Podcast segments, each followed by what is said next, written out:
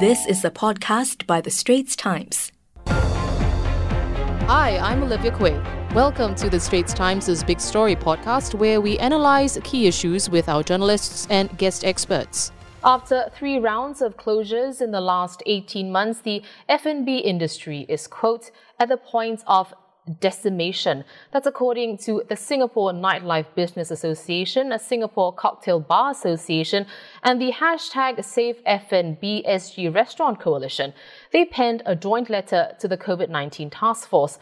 In it, these organizations are calling for four main changes, including a reconsideration of restrictions on recorded background music in venues, which was allowed in phases 2 and 3 last year. Also, the sale of alcohol until midnight instead of the current 10:30 p.m. limit. They're also asking to bring forward payouts from the rental support scheme and job support scheme scheduled for October and December respectively, and for principal bridging loan repayments to be deferred to June next year. Lastly, they want a collaborative approach to safe management measures and a demerit point system to track non-compliance. Vice President of the Singapore Nightlife Business Association, Nathan Thiagarajan, joins me now. So, Nathan, the letter said that a survey of about 640 F&B businesses, uh, 80% of them have suffered negative revenue impact of 75% or more between May and July alone.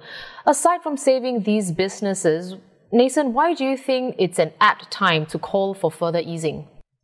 Yeah, so Olivia, out of these uh, 640 establishments uh, that basically took the survey, they actually own and operate 1,941 outlets island-wide. And, and that's some 24,000 jobs, uh, you know, and, and Singaporean jobs as well. So it's uh, timely that we address certain issues. I think what the ground is asking for and the associations coming together is for the government to assist us to ease off certain restrictions so that they can find their own financial independence. I think that's very important. Uh, grants are there to help. However, this year it's not as strong or as high as last year. And what everyone is asking for, the businesses are asking for is financial independence. And, and with this, they have multiple loans, uh, that have hit some $1.5 million, uh, for each establishment, some as high as two to $3 million as well. So with some easing of measures, uh, would come incremental revenue and, and that would help their business and, and save jobs and also assist the F&B ecosystem. You've got suppliers, you've got landlords, you've got rentals to pay. And we've seen two lockdowns or basically two no dine-ins this year and a couple of weeks of only two pax uh, dining in. So things has been really, really tough uh, on the F&B front for, for all these businesses.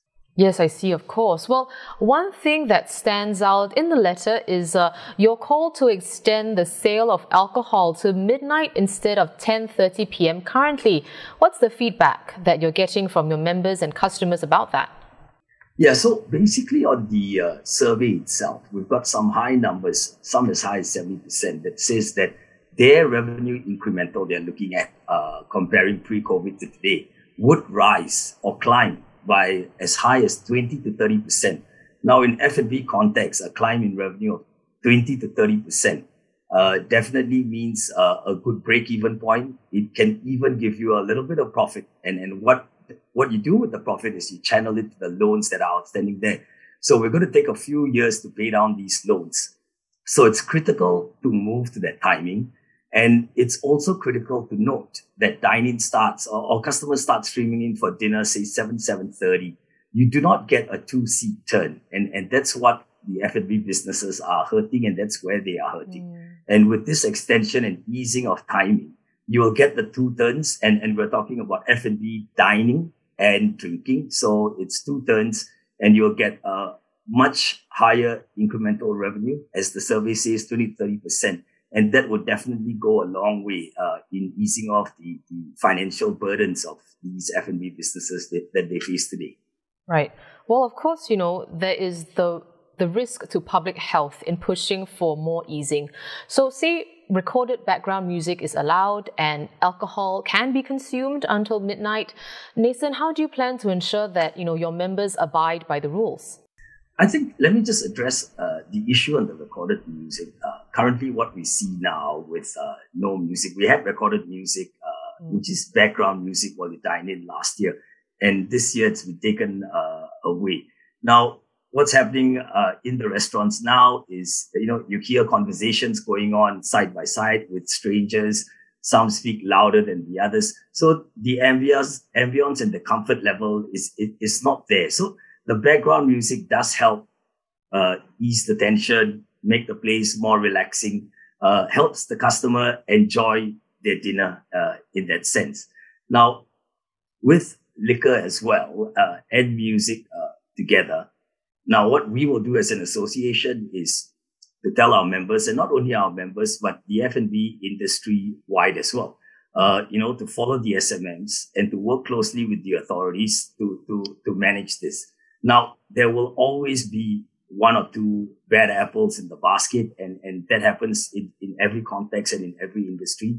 And I guess our plea here or, or the voices from the ground is to help the good guys, which is the super majority, not even majority, but super majority to help us gain financial independence. And when you look at an F&B setting, all our staff are going through mandatory FET testing every 14 days. Uh, so they are tested. Now, dining is only allowed for consumers with uh, full vaccination certificates. And the national rate and, and our journey to, to or the roadway to endemic uh, status, it's, it's quite healthy. And I believe if, if my stats are correct in four weeks, you know, we will see uh, our national average reach a, a high uh, or close to 80%. So, so with all this and the fact that F&B establishments have a entry point, exit point, and have been managing and, and been doing SMMs and, and uh, controlling uh, what goes on in the establishments for about a year and a half now.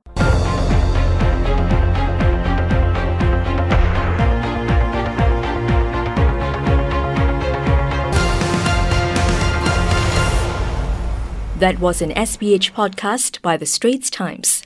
Find us on Spotify, Apple or Google Podcasts, or streaming on Google Home. Do feedback to us at podcast at sph.com.sg. You can also check out more podcasts on various topics at The Straits Times, The Business Times, and Money FM 89.3.